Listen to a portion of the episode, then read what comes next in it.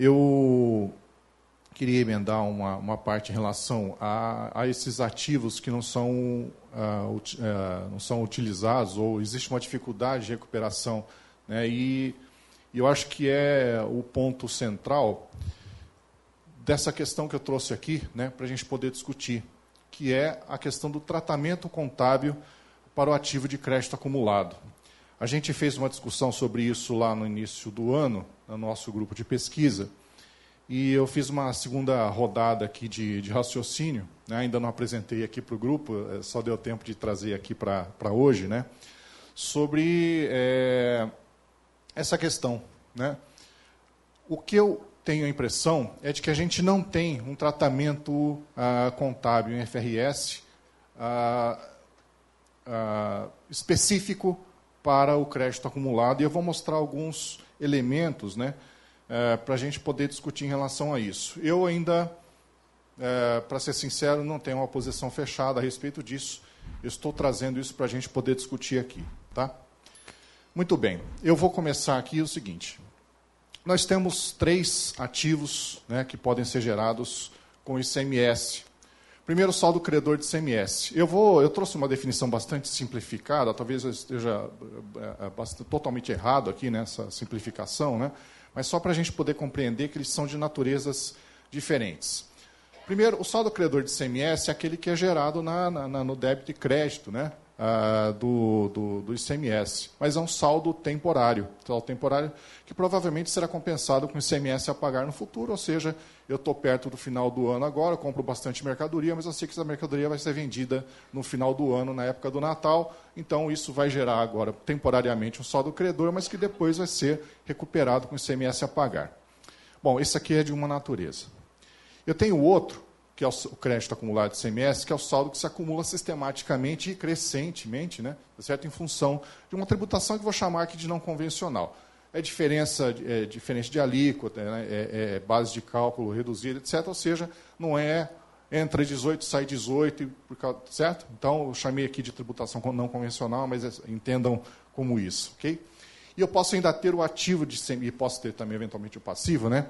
Ativo de CMS diferido, que é o ativo temporário gerado em função de diferenças nas normas contábeis e tributárias. Ou seja, eu tenho uma norma de receita, né, CPC 47 ou CPC 30, e é, isso determina que a receita seja reconhecida em um determinado momento. Mas para fins de CMS, não é aquele momento em que você vai ter a geração do débito de CMS. Então, você pode ter um descompasso temporário, isso vai gerar, então, um ativo de CMS diferido, tal como é ah, o ativo fiscal diferido de imposto de renda. Né?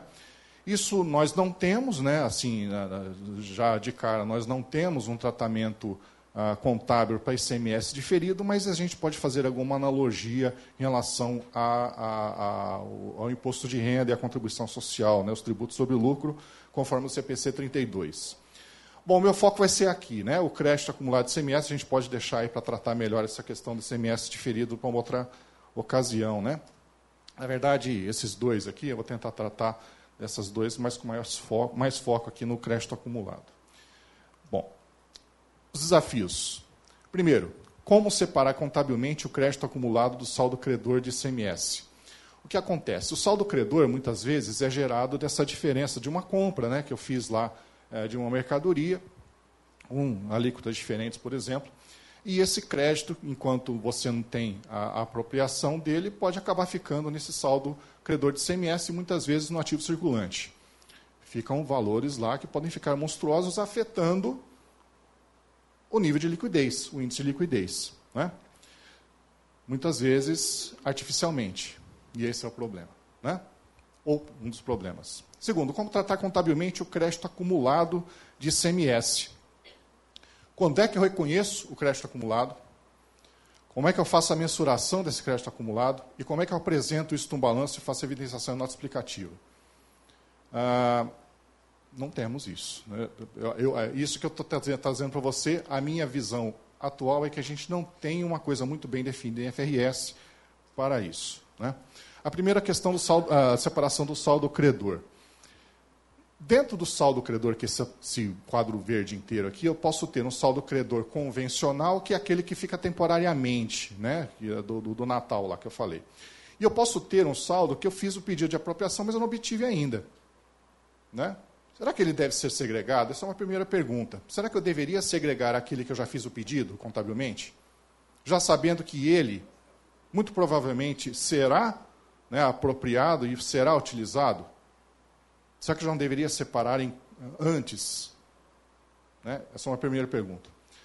Agora, tem uma outra coisa. Será que o benefício econômico provavelmente ocorrerá é, de maneira diferente desse saldo? Porque, veja, eu posso ter diferentes, diferentes formas de utilização do saldo credor de CMS. Né? Posso transferir, pagar fornecedores, etc. Ou seja, não é simplesmente o, o, o o, a, o, a, recuperação, né, ou o pagamento, de, de ou, desculpa, a redução do valor de CMS a pagar. Bom, aí veja, eu tentei fazer um exercício de em qual norma contábil o crédito acumulado se encaixa. Você fala, ah, mas espera aí, você coloca, vocês já viram ali, né? Estoque. Pô, mas estoque? Tem nada a ver, tá certo? Tem nada a ver. É, calma, né? Calma. Ativo financeiro, ó, parece que é a coisa que mais parece, né? Mas também não está muito claro. Crédito tributário na forma do CPC 32, né, de, de tributo sobre o lucro, também acho que não. Né? Eu, vou, eu vou entrar mais a fundo em cada um deles. Antes disso, eu queria é, dizer como é que eu vou obter o benefício econômico desse crédito acumulado de CMS. Né? Ele pode ser recuperado por meio de transferência a outro estabelecimento da mesma empresa, da mesma empresa ou empresa interdependente. Né? Então, isso vai gerando benefício que é a liquidação do ICMS a pagar pela outra parte. Pagamento de fornecedor na aquisição de estoque ou imobilizado. Ou seja, isso tem cara de permuta né? ou seja, eu vou ter, obter um benefício econômico por meio de uma permuta ou de a liquidação de um, de um passivo. Né? Ou seja, eu já comprei de um fornecedor, eu então vou lá e faço o pagamento daquele fornecedor, ou então eu simplesmente troco a mercadoria que ele tem com o meu ICMS, né? é uma permuta. Ou seja, nós já temos, nós de contabilidade já sabemos quais são os problemas né, que a gente tem com permuta. Né? Venda de crédito mediante autorização, e aí então é, de fato, entrada de caixa. Claro que aí precisa de um processo todo para se obter a, a, autorização, mas, de fato, entra dinheiro. Aquisições de, eh, e operações do setor de combustíveis e uma série de outros, é, é, especificidades né, da, da, da legislação em relação ao crédito acumulado. Bom, aí vamos lá. Será que crédito acumulado entra na definição de estoque? Bom, se eu posso vender, veja só, como é que funciona esse CMS? Eu comprei uma mercadoria e junto veio um CMS, um crédito CMS. Né? Muito bem. Contabilmente, a primeira coisa que eu faço é separar o estoque do CMS, né, do, do saldo credor de CMS. Beleza, então, ou seja, ele veio com, com o, o veículo estoque, portanto, eu paguei por ele. Muito bem. Aí eu vou poder vender isso no, negócio depois. Isso é recorrente, porque todo momento eu vou fazer compras. Né? Veja, a definição de estoque é: são ativos mantidos para venda no curso normal dos negócios. O que me deixa a dúvida, né? Será que de fato não pode ser estoque? Mas veja, cara, não faz sentido nenhum chamar crédito acumulado de estoque, né? Pelo menos para mim é muito estranho, né? Tá certo? Muito estranho. Muito bem. Vamos lá. Será que pode ser um ativo financeiro conforme o CPC 39? Né? A definição é: ativo financeiro é qualquer ativo que seja caixa. Bom, Manuel já disse aqui, é um quase caixa. Quase caixa foi, foi quase moeda, isso. Mas não é. Não é. É quase, mas não é. Certo? Muito bem. Instrumento patrimonial de entidade, não é? Direito contratual. Bom, beleza, vamos lá. Um, dois e três. Um, de receber caixa ou de outro ativo financeiro de outra entidade. Pode ser. Dois, de troca de ativos financeiros ou passivos financeiros com outra entidade, sob condições potencialmente favoráveis para a entidade. Ou seja, eu troco aquele crédito CMS com outro ativo financeiro. Não sei, Manuel, será que existe essa possibilidade hoje, de acordo com essa legislação, de trocar com outro ativo financeiro? Você trouxe a proposta aqui de securitizar. Aí seria. Certo? E dê um contrato que seja, eu posso vir a ser liquidado por instrumentos patrimoniais da própria entidade. Aí não é o caso, né? Tá certo? Porque aí seria o, seria o governo sendo seu, seu sócio, né? Ok? Então, também não parece ser exatamente o tratamento a ser dado aqui. Né? Parece não ser, posso estar errado. Estamos pensando ainda, né? Bom, pode ser um crédito fiscal, né, de acordo com a, a, a norma do CPC 32, né? O ativo fiscal diferido tem a seguinte definição: é o valor de tributo sobre o lucro. Bom, já não é, né? Certo? Não, não é, porque o ICMS é um tributo sobre o valor agregado. Né? Então, tem aí essas, essas diversas diferenças, mas é um tributo, ou seja, ele é derivado de, uma, uh, de um outro valor. Então, o tributo sobre o lucro é derivado da diferença de receitas e despesas. O, valor, o tributo sobre o valor agregado é um valor derivado da diferença entre as receitas, né, entre aspas aí, tá certo? E das, das suas aquisições tem alguma semelhança, mas não é exatamente. Lucro é lucro e valor agregado é valor agregado. Existem coisas diferentes, mas enfim, vamos lá. Valor do tributo, valor do tributo sobre o lucro recuperável em período futuro relacionado a diferenças temporárias dedutíveis, prejuízos fiscais ou créditos fiscais. Bom, diferença temporária não pode ser, porque isso aí é aquele nosso imposto de renda, ICMS diferido lá, né, que eu acabei de falar pode ter alguma semelhança em relação a prejuízos fiscais, porque o crédito acumulado vai acontecer quando o seu débito for menor do que o seu crédito, ou seja, é semelhante a você ter uma receita menor que a despesa. E aí, portanto, daria prejuízo. Okay? Mas também não é exatamente a mesma coisa. Correto? créditos fiscais, pela, pela norma contábil, acontece alguma coisa semelhante a prejuízos fiscais, mas quando você tem prejuízo fiscal para trás. Muito bem. Veja, aí eu é, fiz algumas, algumas relações aqui né, de semelhanças no tratamento também ah, contábil. Né? Veja, o saldo credor pode ser gerado em função do saldo, saldo, saldo o crédito acumulado, desculpa, pode ser gerado em função do saldo credor de ICMS. Então, isso tem semelhança com ativo fiscal diferido de prejuízos fiscais. O fisco possui critérios para apropriação, né? ou seja, para o reconhecimento desse ativo, desse é, crédito acumulado. E, assim como né, o fisco tem a, a, a critérios, e é isso é que determina o valor dos prejuízos fiscais, quando eu vou fazer a contabilização né, do ativo fiscal diferido sobre esses prejuízos.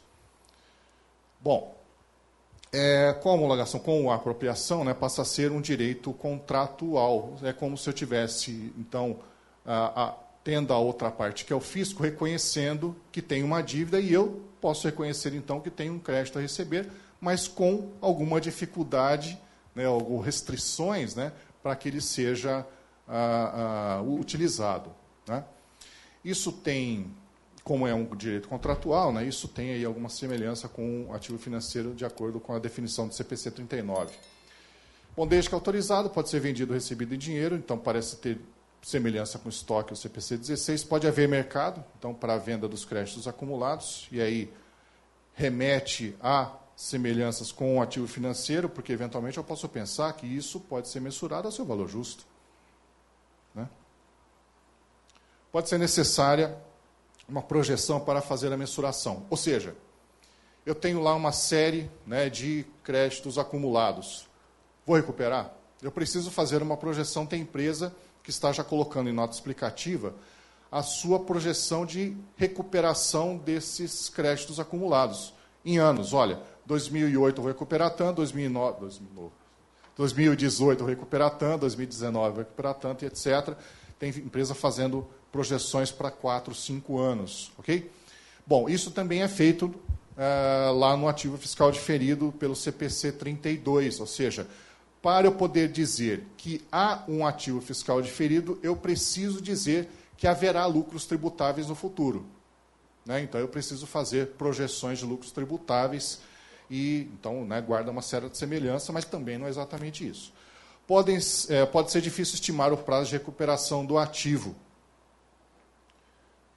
Pode. Né? Ou seja, é, é, é eu não posso dizer com segurança que isso vai ser aproveitado no curto prazo.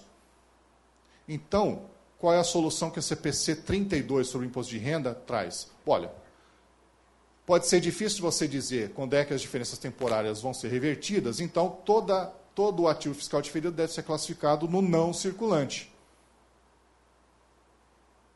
Será que não deveria ser um tratamento semelhante aqui? Né? Todo ativo de crédito de, de de crédito acumulado deveria ser classificado no não circulante? Bom, aí vamos olhar do ponto de vista de normatização. Será que eu preciso de um tratamento específico? Porque eu poderia chegar à conclusão. Bom, não temos um tratamento específico, mas o CPC 00 dá conta disso, né, porque ele tem lá conceitos que são abrangentes o suficiente e, e uh, uh, uh, eu não precisaria de, uma, de um tratamento, de uma norma específica para esse problema. Eu levantei algumas coisas aqui né, que eventualmente poderiam gerar a, a, a necessidade de se discutir, pelo menos, a, uma nova norma contábil sobre isso. Primeiro, nós não temos norma contábil sobre tributo sobre valor agregado. Né? Já, já de largada é isso, e eu acho que tem, tem, tem assuntos diversos aí. A, a própria questão do, do saldo credor, né? Da, da, da, do matching, né? Do, do, de matar o saldo credor com o saldo devedor lá de, de CMS a pagar. Como é que faz essa compensação se em todas as condições? Por exemplo, no consolidado, eu posso fazer isso?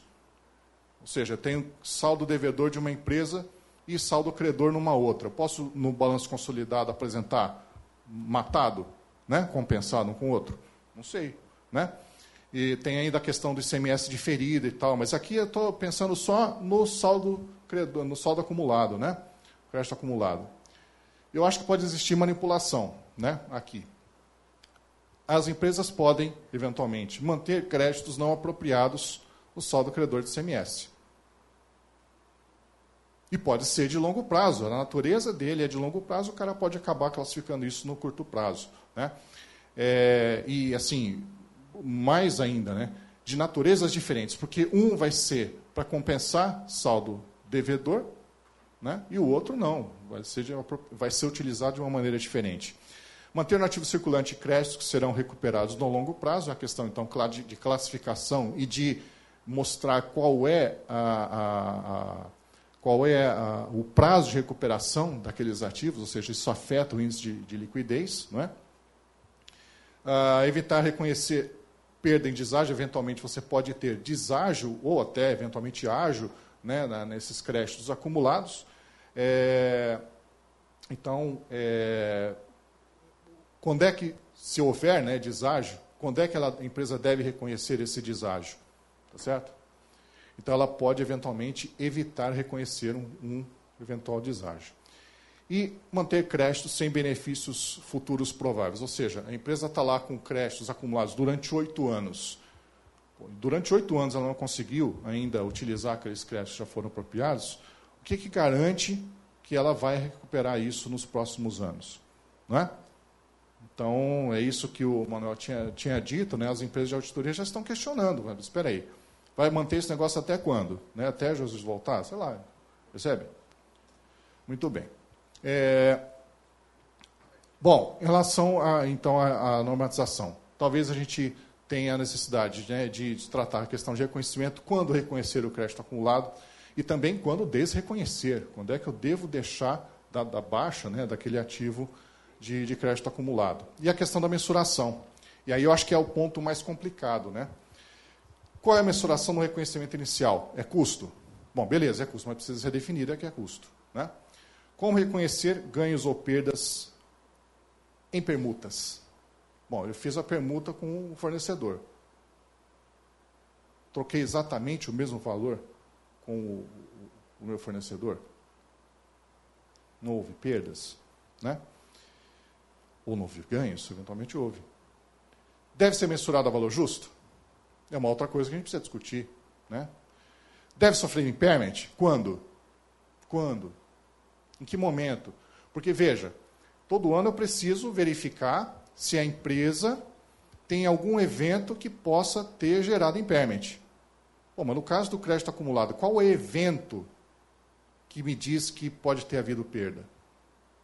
Não sei. Não sei, não pode não acontecer nenhum evento assim, né? Ou seja, simplesmente o cara não consegue recuperar e pronto, nada acontece, né? Tá certo? Então, qual é o momento que você tem que dizer que houve impairment, ok? Aqui a questão da, da divulgação, da questão da, da, classificação, né? Aqui eu acho que deveria ficar só o saldo credor de CMS separado do crédito acumulado, né? E, e deveria ser classificado no ativo não circulante, mas é claro, né? naturalmente você pode ter aí algumas algumas eh, diferenças, né?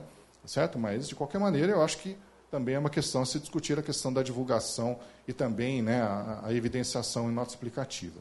Okay? Bom, eu trouxe, vocês viram que eu não trouxe exatamente conclusões aqui, já fechei aqui, porque eu queria exatamente deixar em aberto, né, para a gente poder discutir aí, não sei se vai dar tempo, não, Mauri? Eu queria que desse, para a gente poder discutir um pouquinho aí, ok? Obrigado. Este é mais um conteúdo produzido pela Faculdade de Economia, Administração e Contabilidade de Ribeirão Preto, a FERP USP. Veja todos os nossos conteúdos em vídeo em nosso canal do YouTube ou acesse o site media.ferp.usp.br para acompanhar também nosso podcast.